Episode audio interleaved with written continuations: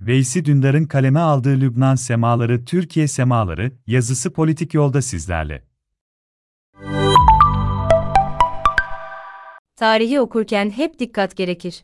Geçmişin nehirlerindeki sular akıp gittiği için aynı sularda yıkanamazsın denmiştir.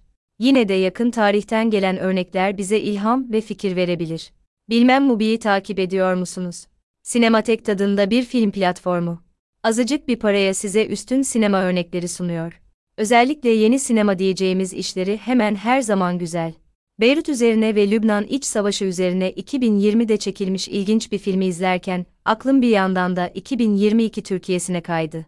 bin dokuz yüz ellilerin sonunda İsviçre'den, Amerika'yı reddederek, Beyrut'a çocuk bakmaya giden Ali Cenk'in yirmi yılı aşan öyküsüyle günümüz Türkiye'si arasında o kadar çok benzerlik var ki.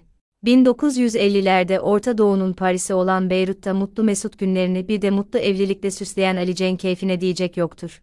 Eşi ise sıkı durun Lübnan'ın uzaya yollayacağı ilk roketin tasarımı için çabalayan bir fizikçi, bilim adamı. Ay'a sert iniş halleri yani. Bütün bu huzur, bütün bu güzellik bin dokuz yüz yetmişler biterken iç savaşla bozuluyor.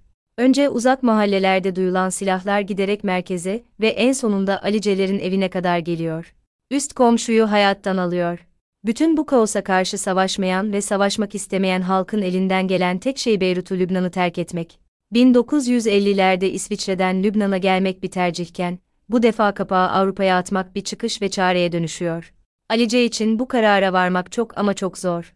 O sonuna kadar direniyor, fakat kendi çocuğu da gittikten sonra çok sevdiği topraklardan ayrılmaktan başka çare bulamıyor.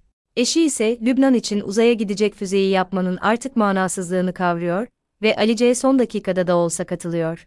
iki bin yirmi yapımı filmin animasyondan ve animasyon benzeri yöntemlerden yararlanan özgün çekim tekniğiyle sunduğu hikayeyi Beyrut için hüzünlenmeden izlemek imkansız. Hele bir de Beyrut'tan giden herkesin yolunun mecburen bizim ülkemizden geçiyor olması hüznü bir kat daha artırıyor. Adalet ve Kalkınma Partisi iktidarının sosyal yardım bağımlısı haline getirdiği, çalışmadan yaşamayı bir hayat felsefesi haline getirmiş milyonlar için değil bu seçenek. A K N'in ev kadınları ve ev dayıları hallerinden memnun biçimde ülkenin giderek üreten çalışan insanları için cehenneme dönmesinden en ufak bir huzursuzluk duymuyor. elli liralık bile benzin almayanlar için benzin on beş olsa ne olacak, yüz elli olsa ne olacak?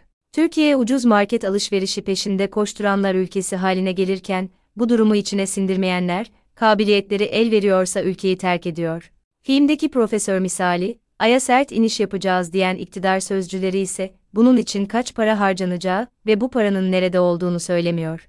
Lübnan iç savaşı ile şükür ki Türkiye ekonomik krizini birebir mukayese etmiyoruz. Hiçbir zaman da etmeyelim. Çok defa tarihin ırmakları aynı sularla akmaz dedik zaten en baştan. Yine de filmin bir diğer yakıcı sahnesinde Lübnan'ın Hristiyan, Müslüman ve Yahudi halkların onlarca mezhebe bölünmüş parça pinçik halkına dua ediyor ana karakter Alice. İnsan ister istemez Türkiye'de hala lelet-özillet ikiliği dayatan, inanç ekseninde bölünmeyi sıradanlaştıranlar bundan haberdar olsun istiyor. Lübnan'ın bugüne dek dikiş tutmayan düzeni bin dokuz yüz yetmişlerin sonundaki o yıkıcı savaşın eseri. Türkiye ise umarım hiçbir zaman böyle acıları yaşamasa da sanki savaş görmüş gibi bir ekonomik yıkımın içinde. Türkiye din temelli siyasetle ülkede demokratik zeminin altını oymada tereddüt etmeyen siyasi iktidardan kendi iradesiyle kurtulmaya çabalıyor. Adalet ve Kalkınma Partisi varlığını bunun olmamasına, Milliyetçi Hareket Partisi ise bunun için A K P'ye yardım etmeye adamış durumda. Bu ülkede Adalet ve Kalkınma Partisi ve M H P'yi yönetenler dışında kimseye fayda sağlamayan, tam tersi, yıkım getiren sistemi aşmak için çabalayan herkes aslında müttefiktir.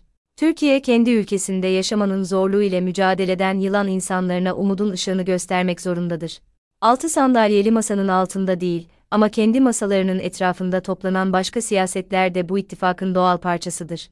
Güçlenip Adalet ve Kalkınma Partisi ile ittifak olayım diye değil, bir daha ne Adalet ve Kalkınma Partisi ne de başka bir parti Türkiye'yi kendi aklına göre dizayn etmeye yeltenmesin diyedir bu çaba.